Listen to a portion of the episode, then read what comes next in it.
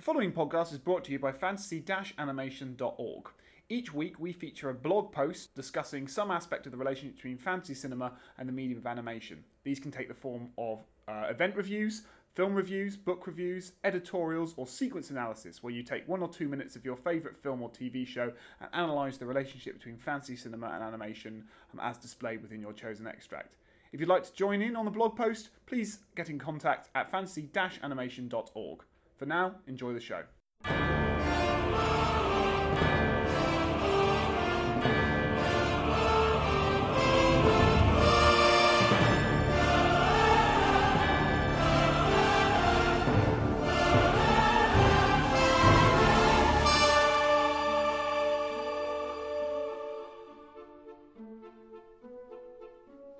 Morning in Paris, the city awakes to the bells of fishermen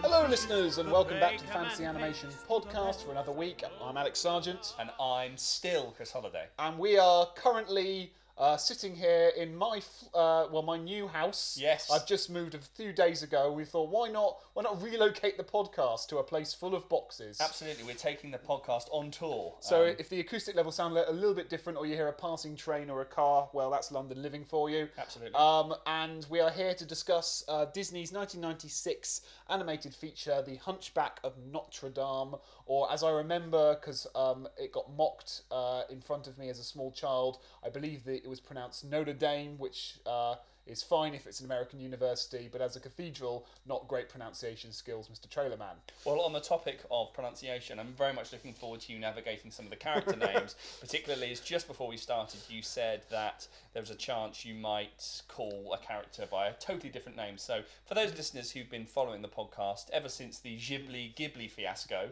this is another instalment of fantasy animation, but it's also another instalment of Can Alex say character names correctly? And the answer is no. Um, it's not so much pronunciation this time as memory. Um, I'm really bad with character names in general, um, and some of these will, will, well, luckily, there's a Wikipedia page just in my left eye uh, today, so I think I'm going to do a stellar job. Uh, Chris, Yes. we decided we should do another Disney. We've done quite a few contemporary Disneys, and we did Snow White right back in the day. Um, we were bashing ideas about, and you said it's got to be Hunchback of Notre Dame. Uh, why so? Well, so this is this is, and, I, I'm at pains to, to sort of say that this film is really important within animation history because it is and it isn't in lots of ways. For me personally, it's I guess one of uh, a, a series of films in the '90s that was very formative for me, and actually it was a film that came out when I was about 10, 11 years old. But it was also one of the first films that I ended up writing about when I started this kind of scholarly pursuit into animation. So it's actually a film that I wrote about for my MA dissertation many moons ago. Um, and so actually, as we as we record this podcast with the sound of passing trains and the uh, ambience of London around us. Uh, I have my old MA um, chapter that I wrote on the film in front of me because and, kind of going back through it, it was reminding reminding me of how wonderful the film is, and I do think it is really wonderful, and it, it sort of did well, middle to well at the box office, but critically less so, and hopefully we'll get into a little bit about where it stands within contemporary Disney. Obviously, we've done Snow White, we've done Moana, um, and so this is a film that is, yeah, uh, 20 years before Moana, but I think it's absolutely fabulous and, and yeah, I, I think it's a great one to talk about. I think it's a great one to, to put some pressure perhaps on the Disney formula, which I know you have a, a kind of love hate relationship with.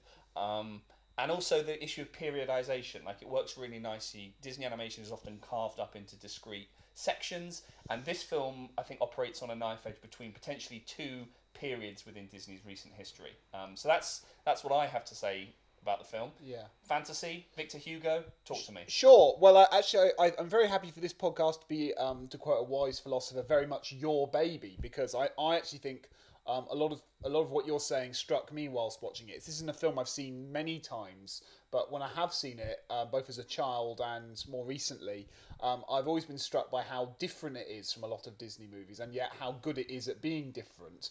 Um, so, uh, so there's lots to say there. I, guess from my, my you know my job here as a fantasy scholar, um, I'm thinking of it as an adaptation of Victor Hugo's novel, um, and I'm thinking about it in terms of the 19th century grotesque. Um, so this is a very different sort of stable of fantastic writing. Epitomised by novelists like Hugo or someone like Charles Dickens, um, back in London again, um, which is sort of a very interesting subgenre of what we might call fantastic literature, but it's sort of a, a, a subgenre that asks us to question why we might give it that label, because um, at least. Uh, the source novel um, isn't necessarily fantastic, although seems to live in a world beyond our own. It's a world full of grotesque characters in quotation marks, um, extremes of personality, a physiognomic sort of outlook on life, and lots of sort of demons, both literally and metaphorically, around the narrative, but one that doesn't necessarily overtly trip into the realm of the fantastic, although, of course, this film does on numerous occasions, usually when it's at its most Disney, quote unquote. So, you know, when the, when the gargoyles turn up and start talking, it almost feels more cozy than when uh, we get um, shots of sort of urban poverty um, and and things like that. And actually, I guess I guess what I'm interested in would be how that Victor Hugo source novel and the complexity of that, which is a very strange novel in itself anyway, um, is still there in this Disney packaged animated feature. Well, let's begin with the with the source material because, uh, and, they, and because the source material itself is is is I guess point one, point one on the how does this film do Disney slightly differently? How does it graft its formula if such a thing exists? How does it graft it onto um, a kind of gothic novel like Victor Hugo's Hunchback of Notre Dame? And so turning the novel into an animated musical at the time, given that Disney had had a rather successful run of Broadway style musicals. This film is 1996, so it's a couple of years after The Lion King, um, and then another year further on from stuff like Aladdin. And so this is a this is an interesting movie because it's one of the first times that Disney is being outwardly provocative. I think in one of its animated adaptations. Of course, it's animated classic literature or adapted classic literature. Before we only have to think of Alice in Wonderland, Jungle Book, whatever it might be. But this film, I think, particularly given the adult nature of Hugo's original source material and the themes that are still present within the Disney film, whether it's kind of um, Catholic guilt, damnation hypersexuality in the form of Esmeralda, which we'll um, talk a little bit about, voiced by Demi Moore in the film. Obviously, Disney has this great tradition of adapting fairy tales, and that's sort of tried and tried and tested. But to tell a story about a deformed bell ringer called Quasimodo is is one of those things where I, I think it probably put audiences off. But then at the same time, a lot of the, the stuff that was coming out at the time, 95, 96, was well, Disney can't make Dumbo forever. It can't make these films forever. And this is pushing the, the Disney identity in, in a different direction. And actually, I think that's one of the, the, the best features of the film is that it's, um, I mean, the setting is beautiful, the uh, replication, representation of uh, Paris both through, above, across, within the streets of Paris, I think is fantastic. But it is a different mode of storytelling. And actually, I think this movie sets in motion the next five years of what Disney would go on to do, i.e., take that Disney formula and attach it to Hercules, attach it to Mulan, attach it to um, Tarzan, and so there's some interesting stuff I think we can probe a little. So bit. let's set the scene. Where, where are we in Disney history here for those that perhaps aren't um, au fait with these sort of uh, peaks and troughs that we often talk about in academic discussions of Disney? Yeah. So as I said before, Disney animation is often broken up into these kind of discrete periods, uh, and we've you know we've had conversations about about this about Disney's, as you say, peaks and troughs, but moments in its history where it's being quote, quote unquote classic, where it's being derivative, where it's being uh, formulaic.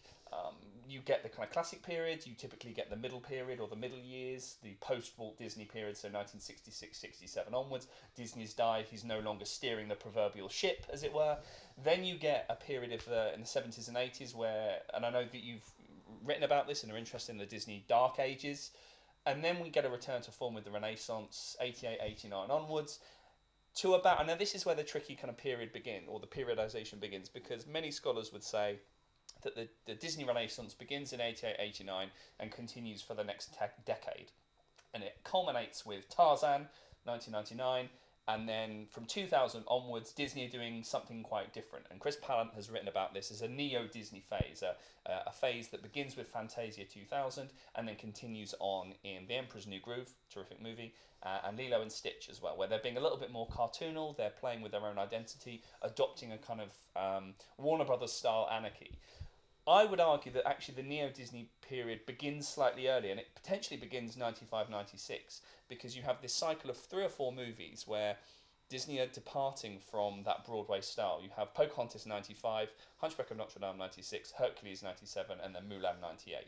And I think those four set the set the scene, as it were, for the kind of neo Disney, anti Disney, non Disney um, identity that would come to fruition. Many scholars have said that come to fruition later in the in the decade and into the two thousands. Um, so this is, I think, this film stands out for me because it is so well. We can talk about this. So different from the Disney Renaissance movies, but also borrows from them. It's, So, it's a- so we're talking we're talking Disney Renaissance. We're talking Little Mermaid, Beauty and the Beast, Aladdin, Lion King. And then suddenly, and and then- then suddenly Pocahontas. That's Pocahontas, strange one. we can sort of yeah, but those sort of that's the corpus, and then we get these this which arguably all have some similar traits. Although, as I say, um, I, I I have slight issues with any attempt to sort of make this too rigid, but um, arguably have certain traits that we all might associate with classic or quintessential Disney, and then we get this thing which has sort of partially got its foot in that camp, but Yeah. also doing things. It's uh, got one foot in the Disney identity, Disney formula, and it's got another foot uh, in the camp I would label gothic socio-political melodrama. Yeah, I mean, uh, the, the the the themes of this. I mean, usually the themes of most Disney movies are family, the importance of family, or the importance of individuality and being yourself. Yes. Um, and even something like uh, Moana, which you listeners will have heard me, uh, you know. Um, Ramble on wonderfully. compa- compose an epithet to uh, in earlier podcasts. It, that it's similar traits, and I think that does it very well. But similar traits. This is a movie about uh, yeah Catholic sin, uh, the the the sort of um, the banality of evil, uh, beauty as a concept, salvation as a concept, um, all ripped straight from the pages of, of Hugo and, and dealt with in that similarly strange way as Hugo, in that uh, we talk about the, the, the, the sort of the, the literature of the gothic or the grotesque. Yeah. Are, is one supposed to revile or is one supposed to uh, celebrate Quasimodo? Obviously, the narrative wants you to celebrate him, and he's the sort of classic angel in a devil's body. But this very notion of the devil's body sort of plays into quite traditional body politics. There's a weird sort of mixing and merging going on there that the film sort of presents rather than tries to um, solve for the audience. And that kind of complexity, I wrote down this is a film with lots of depth, and I mean that both thematically and visually. The film is thematically deep. It has lots of things to get your teeth into, and visually, it is deep. There's just so much, um, so many scenes with characters in a sort of immersed setting. Whether it's Quasimodo coming down the bell tower or going through the streets of Paris. Um, I, I don't know how the technology is realised there, but this is a movie that definitely feels like a living, breathing, atmospheric city, which the narrative just sort of nimbly skips over, almost like the tracking shot at the beginning of the movie, um, where we sort of go down into the rooftops of Paris. Um, before sort of coming back out the other side and leaving you to contemplate on your sins as to what you've seen. Um, but it's great. It's great to watch. Really visually, a visual feast, I'd say. It's uh, well, exactly. Um, I think you're you're right. The the depth of the film extends both to the way it looks and and and so kind of stylistically, formally, but but equally thematically. And and I wonder whether part of the the problem of the film, or it was a sort of victim of its own um, audacity, in the sense of a lot of the reviews coming out at the time were which is this is a strange thing for Disney to do. They've had this really successful cycle of movies that obviously we look back now that have been adapted for kind of big Broadway musicals and stuff like this, uh, Aladdin, Lion King, so forth. It's a strange thing for them to do. Pocahontas, you get Pocahontas where the, the animals don't talk. Okay, that's weird because Disney is in the business of the talking animals. Um, and then you get a film like this where uh, if you if you itemize the things that the film is about, you get allusions to adult lust and theology, obviously, explicit references to physical deformity, persecution, public execution, throwing in a bit of public execution, darkness, obviously, religious religious symbolism. And then at the same time, it's entertainment for young children because it's a Disney movie. Sure. And so I wonder whether the film suffered from its own uh, kind of provocative attempt to do something slightly different. And, and ultimately, the film gets, or certainly at the time, got subsumed by the well, this is this doesn't quite gel. And ultimately, it's not that it's a forgotten Disney movie because I've, I've remembered it, but it's it's an interesting one. I think to think about how Disney outwardly presents itself, um, how it markets its formula, and, and what. What, what continuities this film, as you say, might have with the Renaissance period, but also how it might look forward to the kinds of stylist experimentation that certainly within academia, has been attributed to later Disney movies. So it's an interesting one uh, because it sits on the cusp of potentially two eras and might help us, if we look at it in detail, rethink the tra- trajectory of Disney animation, what it, what it did in the 90s. Well, shall we uh, plough through it then and Let's see? Uh, let's see where we get. So, I guess to set up the plot, uh, we get a sort of classic prologue esque moment where, interesting, we get sort of um, a gypsy entertainer uh, Yep. fool in the sort of classic Shakespearean sense of the word, where the fool is somehow both more powerful and wiser than all the other stable characters, telling the story of Quasimodo. Yep. To me, it almost had um, a sort of uh, a note of Aladdin about it, where you've got the sort of the genie as the market uh, seller at the beginning who tells the tale. Lovely. Um, it even set in a market, right? Yeah, so uh, it, it recalled that for me.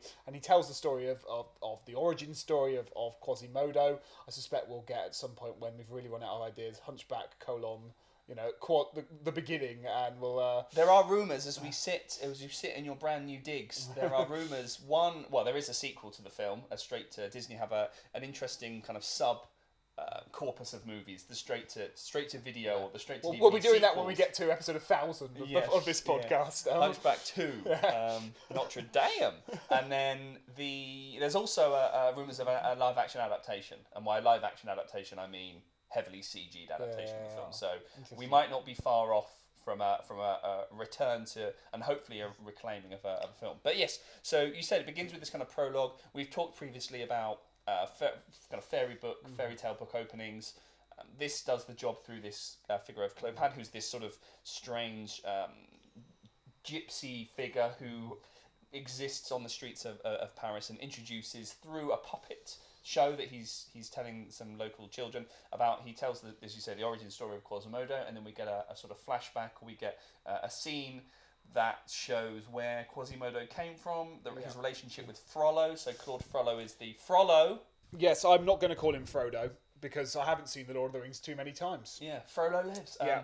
so Frollo, Claude Frollo is uh, a sort of religious figure who it, we we first introduced through his um, infanticide, where he's about to kill the baby Quasi.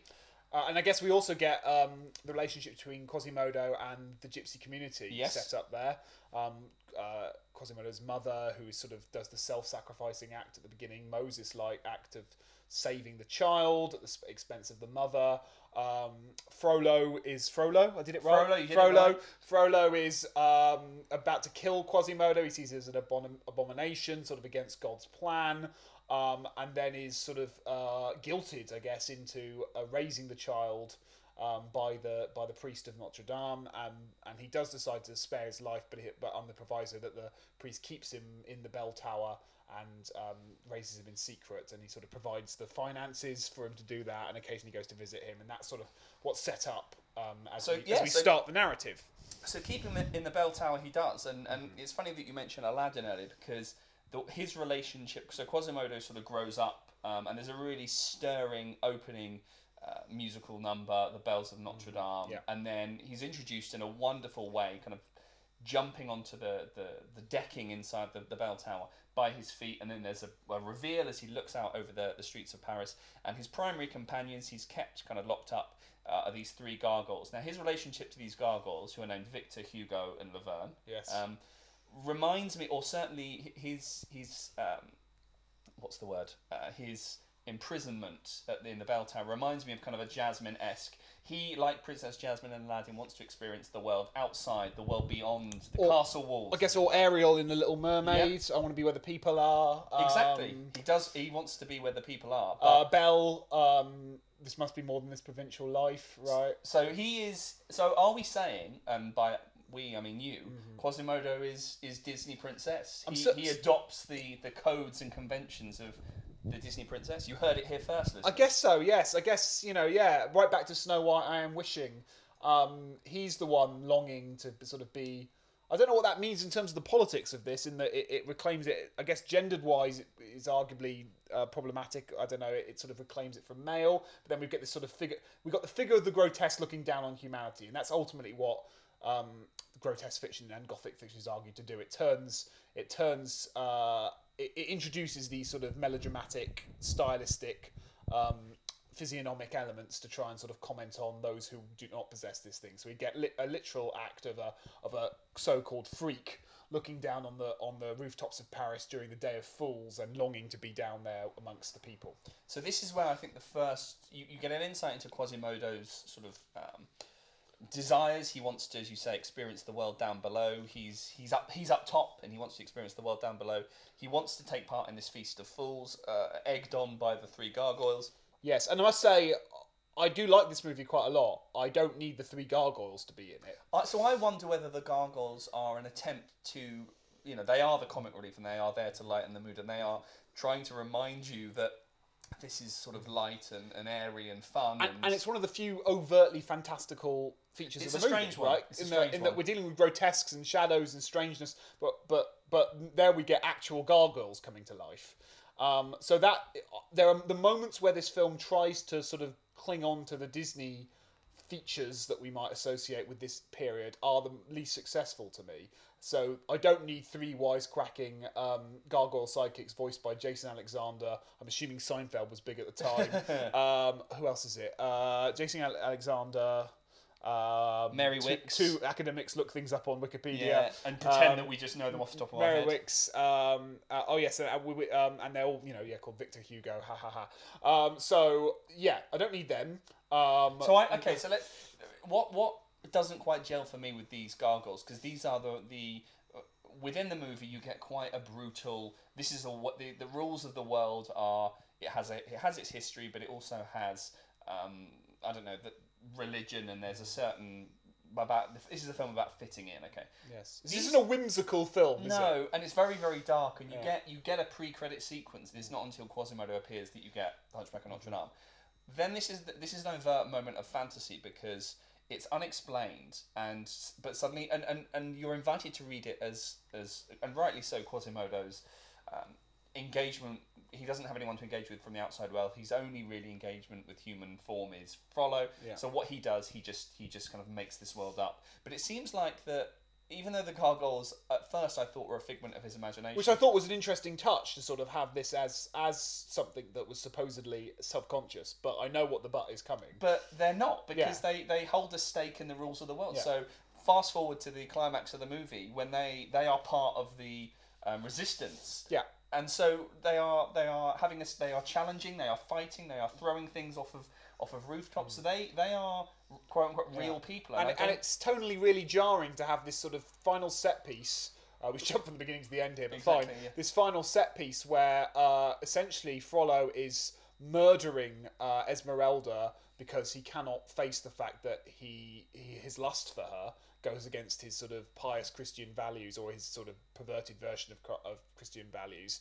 Um, so must so must burn the devil, burn the she wolf, um, and all of this really interesting stuff is going on. And then you've got wisecracking Disney sidekicks like pretending to make machine gun noises by firing stones out of their mouths and all this kind of stuff. Yeah. Um, you know, it's um, it's a very strange moment. I would compare them to Timon and Pumbaa. Yes. Except having not seen The Lion King for a very long time, my memory of the Timon and Pumbaa is they come in the narrative just when you need some light relief, and that you've had the death of Mufasa, you've Yeah. had all this stuff, and that's the moment the film lets you enjoy itself again, let Simba enjoy itself again. Here, these these these things up in the bell tower are about as obsolete as the bell tower itself, sitting up in the corner, like not necessary to the narrative, but still there and annoying you. Well, I was going to say, I think there's f- formally, if we take the source material as something that potentially has had an effect on the Disney formula, let's let's mm. paint with that broad brush, as it were.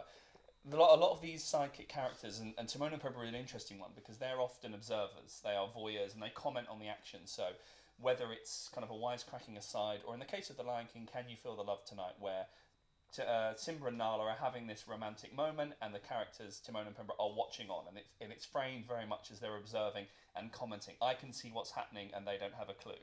This is this is a version where the sidekicks are implicated in the drama and the, the kind of gothic tragedy of Hey, Quasi, what's going on out there? A fight? A flogging? A festival. You mean a feast of fools? Uh-huh.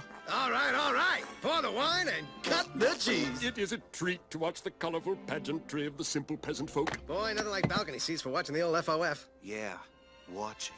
Ah, look, a mime. and and that's what That's what I don't quite get. That The, the film sets up the three gargoyles as entirely part of his trauma, Quasimodo's trauma. He has no family in true Disney sense, character sense. Disney characters don't have families or complete families. These are the three characters: his father, his mother, and then his brother. And yet they come to, and that's that's what I don't quite. That's what doesn't quite gel for me. But, Yeah, um, no, I agree.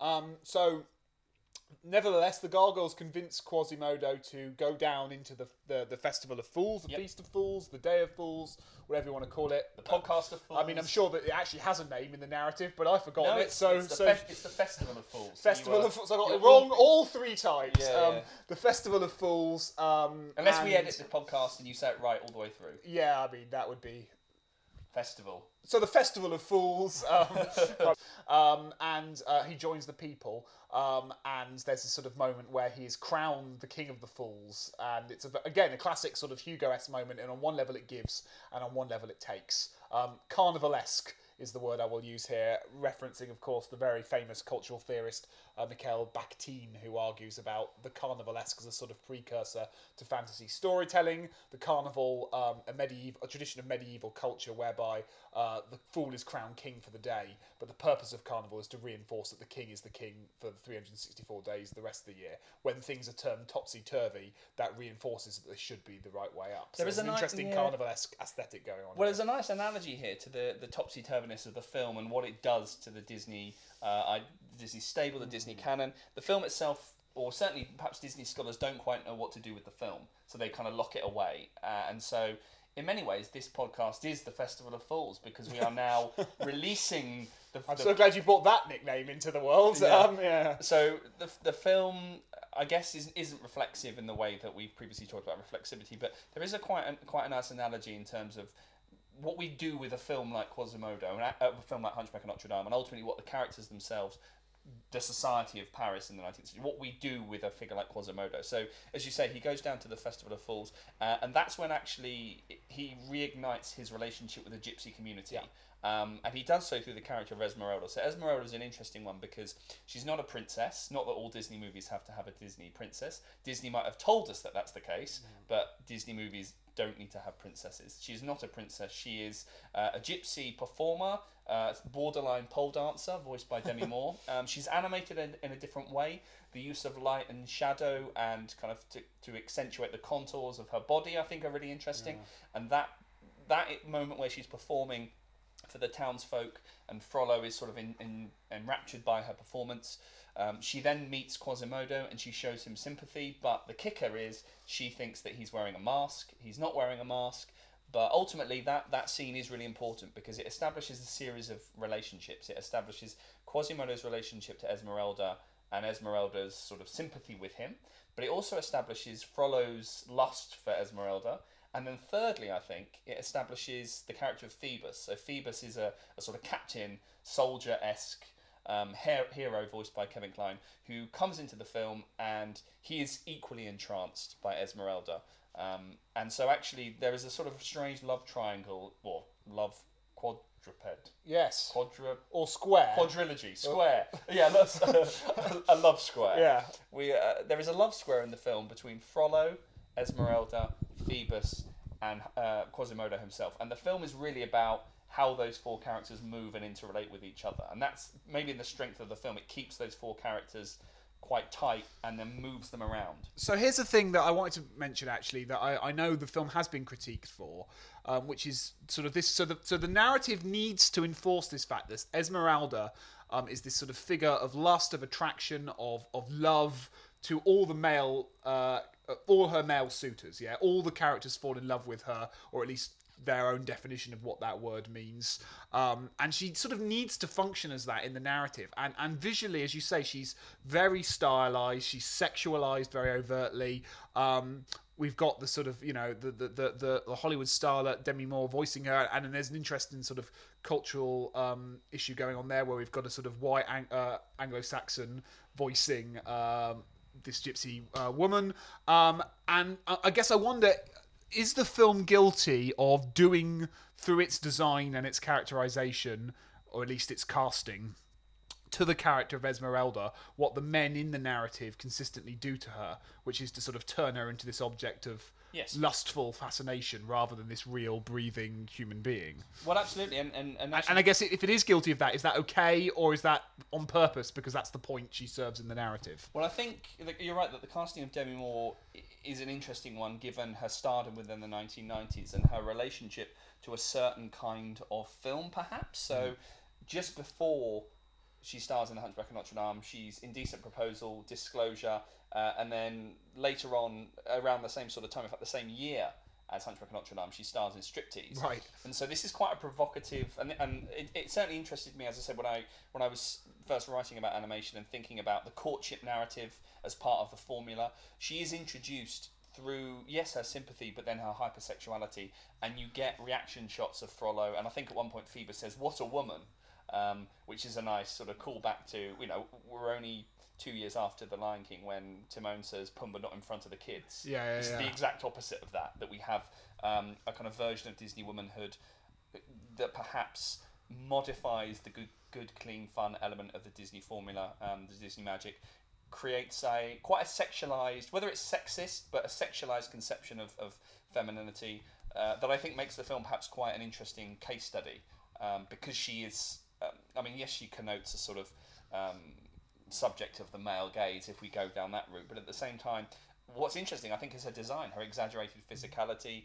Um, I do wonder whether the film, yeah, therefore adopts that that the viewpoint. It becomes Frollo in that we are we become entranced by her, but we begin to fetishize her her lines and her curves and her shadows and uh, kind of voluptuous figure, which I think I think is is an interesting modification to Jasmine, Ariel, the bookish Belle. This is a perhaps what in the first first instances uh, a female character or a female Disney heroine, though she's not a princess, who is shapely and beautiful and, and sexually attractive and made sex, made sexually attractive in the world of the film itself because we see her and this prompts the musical number Hellfire where Yeah. Frollo is can't believe you know and he, and he sings his lyrics are things like protect me Maria don't let the siren cast her spell. So she is within the world of the film able to to kind of um, coerce masculinity or male figures I think that the Hellfire musical sequence Wonderful. is really wonderful Yeah. stuff. It's like the film at its absolute. you said that when we were watching it powers. and this is wonderful Like, which you know, wonderful is an odd way to describe a, a sort of a song by a Disney villain about how much he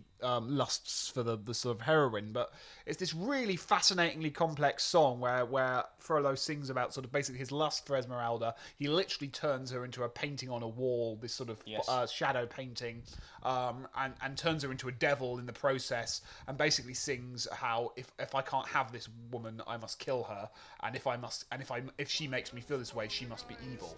Um, and it sort of is the sort of the you know I've never seen a more succinct articulation of misogyny uh, before. Certainly the legacy of misogyny within Catholicism um, than this, and it's done in two minutes uh, with some song and dancing. So that's, done. like fire, hellfire, this fire in my skin, this burning desire is turning me to. It's not my fault. I'm not to blame.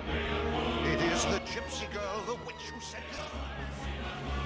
let's hold fire for a little bit on our discussions But it was so interesting. It Chris. was, uh, as a generic insert as this goes, that was an interesting conversation. I'd like to talk a bit about film reviews, um, and in particular, I'd like to talk to those people, those listeners who have been to see a recent film that you would consider to fall under the remit of fantasy and animation. We'd love to hear from you. We've published pieces on Captain Marvel, How to Train Your Dragon. We've also published pieces on, on the most recent Mary Poppins film. So if you've seen, been to the cinema, you've seen anything on television, you've downloaded a movie, you've streamed a movie, we'd love to hear from you. These can be great ways for you, anyone who's a budding writer out there, anyone who wants to get into film journalism, film criticism, um, film academia. Um, these are a good way for you to try out some ideas, play with them, and, and get some reviews published out online for our readers um, who, who are avid readership, so they'd be love, love to hear from you. So go out, get your cinema ticket, and get in touch. Fantasy-animation.org.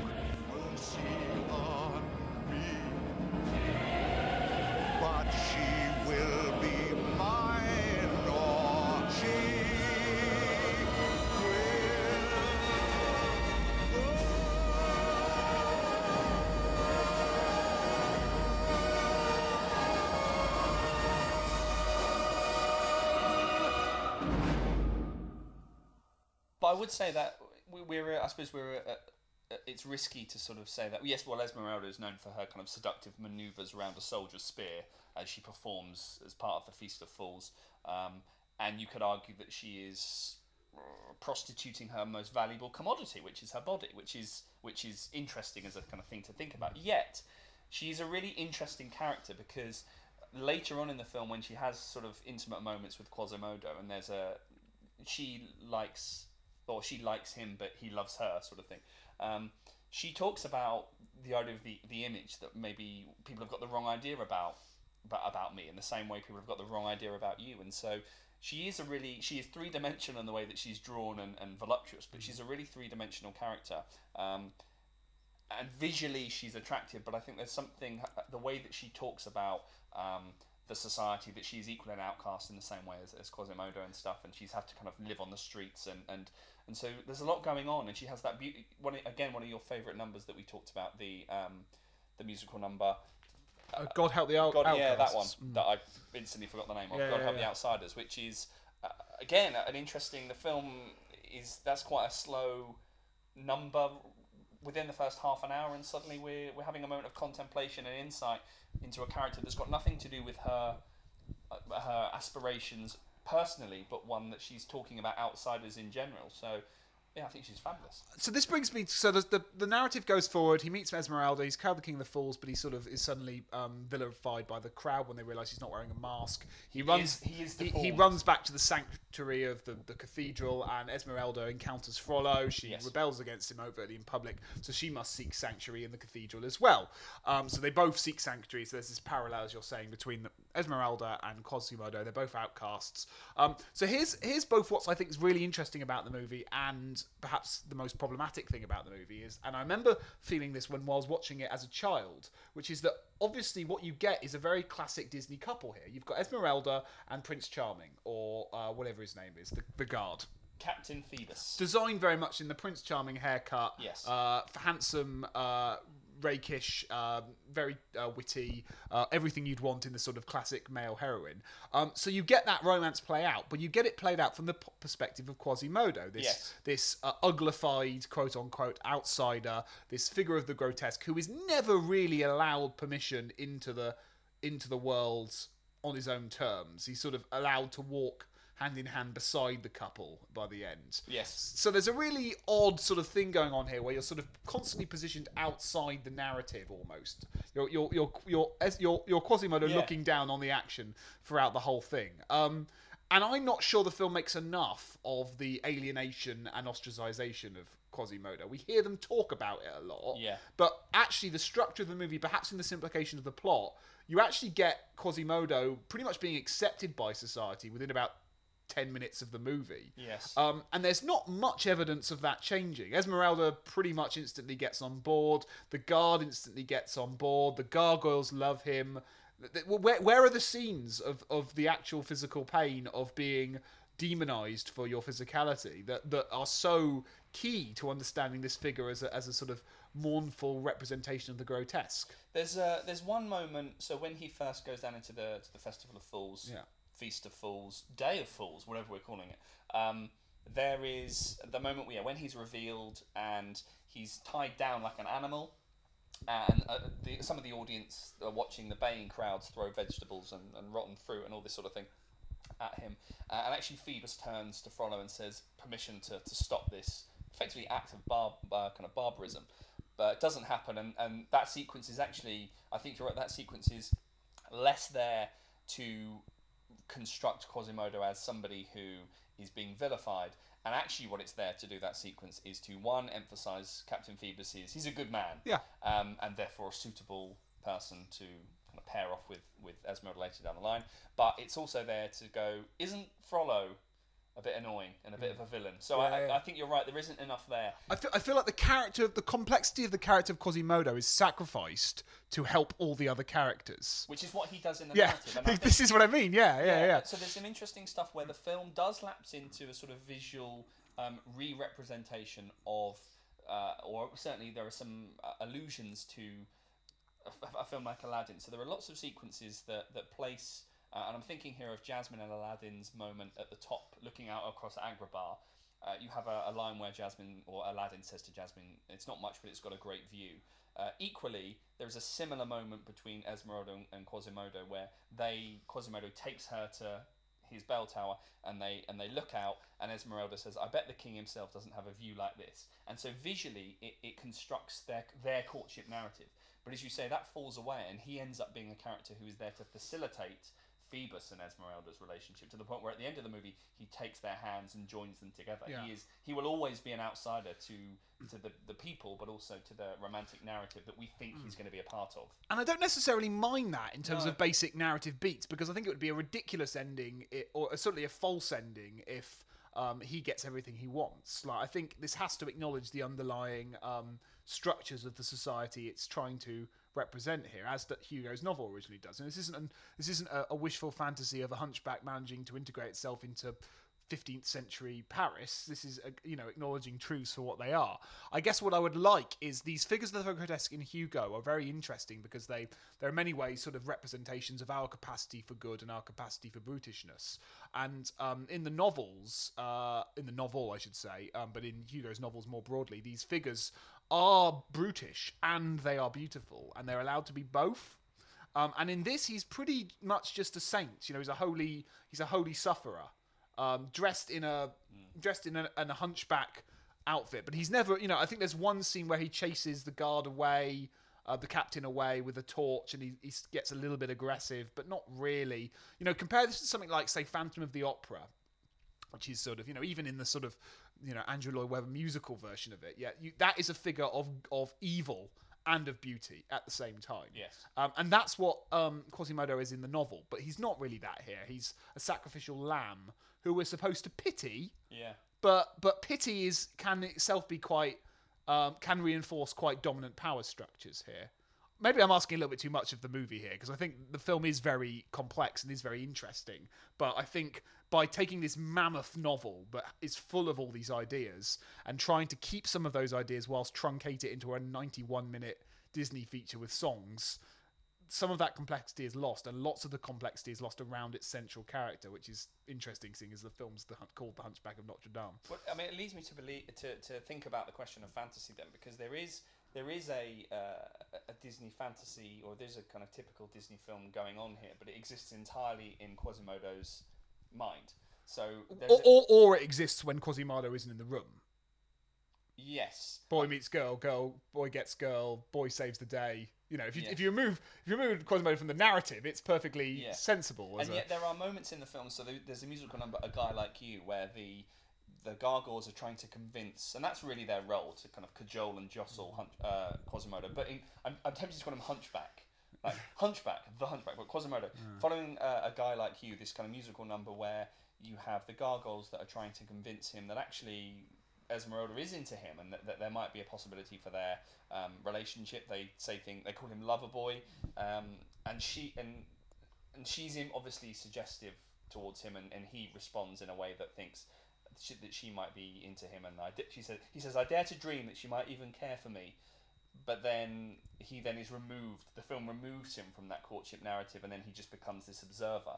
Um, then a guy, but the, the musical number, a guy like you, is is this big musical number that is about love and romance, and he's dreaming of being part of this this um, union with Esmeralda. She then enters, and the scene cuts from red love hearts and to just a stark the top of a bell tower, and it's really the film really brings him back down back down to earth, and there's a really visually, I think it aligns us with his sort of um, desperation that he's actually never going to be part of this this courtship, and, and she then Esmeralda's there to bring in Captain Phoebus because he's been shot by an arrow, um, and so Quasimodo assumes the role of outside nurse outsider.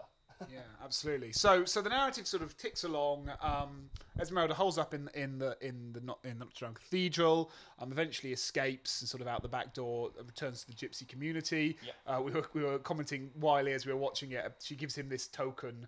And I can't remember exactly what she says, but something like "Keep this safe by you, for it will point you towards If your." you have if you have Yeah. this in your hand, the, ci- or the city will be in your hand. yeah, yeah, yeah. It's one of those classic movie things that people say very cryptically when it would have been easier just to say, "By the way, this necklace is a map of the city, and I'm there."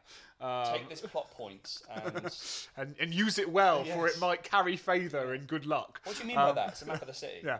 Um, so so he follows this to uh, well he he learns of Frollo's um, sort of plan to destroy the gypsy community. He's find, found has found out where it is. It's this hidden sort of underground city, um, and and so both Phoebus and um, Quasimodo sort of journey to the city to, to warn them basically that this um, act of genocide, I guess, is about to happen. Yeah, so what happens is Phoebus and Esmeralda are kind of set up as this romantic, um, or that they've certainly fallen in love, uh, and then Quasimodo is yeah kind of this outsider, but has a stake in the narrative because as you say, Quasi and and, Phoebus go to the um, Court of Miracles to try and prevent Frollo from, as you say, killing killing the gypsy or extinguishing the gypsy community um, in a way that he has been set up to, to be this kind of character previously. So anyway, so Frollo then appears and he's followed them, uh, and that's really the last 20, 25 minutes of the movie. Then becomes uh, a fight out between these characters.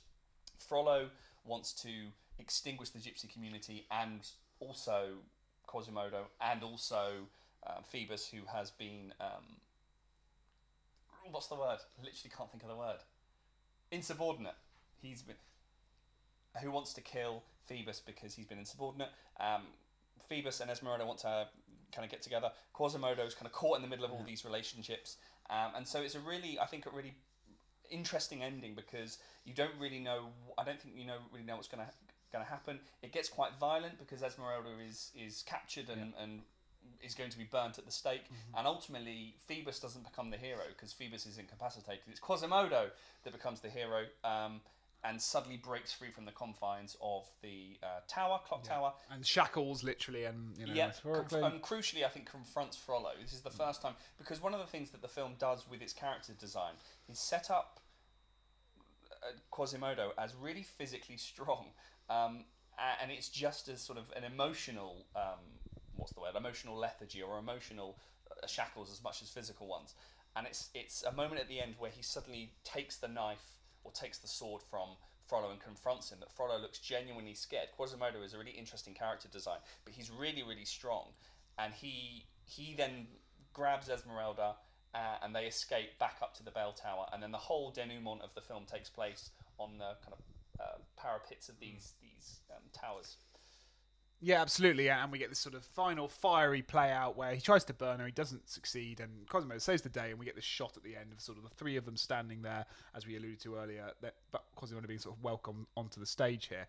Um, so that's the plot. I guess there's a few kind of tidy up things I just would like Yeah, to yeah. mention. Uh, I wonder about the role of digital and all this. We talked about this depth Yes. of vision and all this. And one of the most remarkable things I think visually about the movie is the way it evokes the space of Paris. Like you really feel like the various buildings as as the characters sort of moving in and out them. You feel the various struts and um, uh, Yeah. the, the, the the architecture of Notre Dame is sort of there on screen.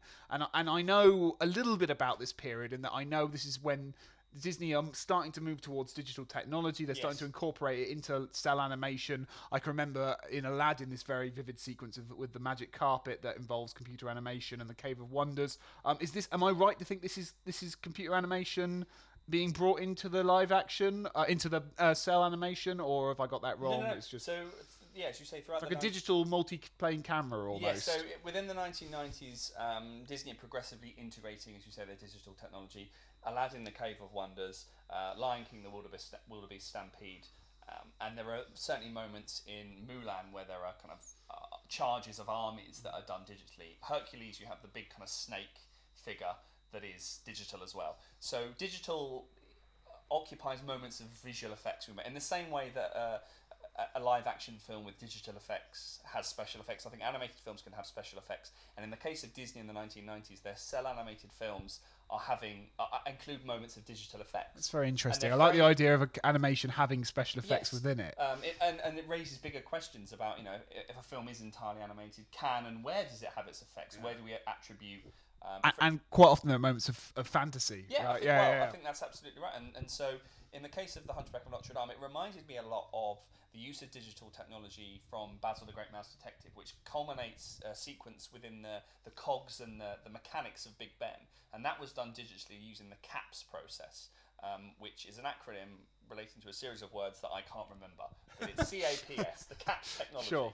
Um, but the way in which the camera moves through the Hunchback of Notre Dame's setting, but also creates a sense of depth between streets, between rows of houses, but also the, the kind of joists of the bell tower, mm. I think is really effective and gives a sense visually or stylistically of, of Quasimodo's isolation because and it does it it does it spatially. better than the say the characterization the narrative does. so. I would argue, and that's interesting. Special effect. The other special effects you, you listed so um, succinctly and, and greatly there were all fabulous monsters and s- Yes. set pieces. But here, it's it's the space of Paris. Paris is the special effect. I think so, yeah. So that's really interesting um, in terms of what I was saying right at the beginning of the podcast about this the, the, the subgenre of the grotesque very often being about cities and social realist issues within the city. So that's really um, I mean, this film. a nice parallel. Yeah, and this film comes just before, or it seems visually to be a precursor to later shifts in Disney technology. So the use of deep canvas um, effect, which which more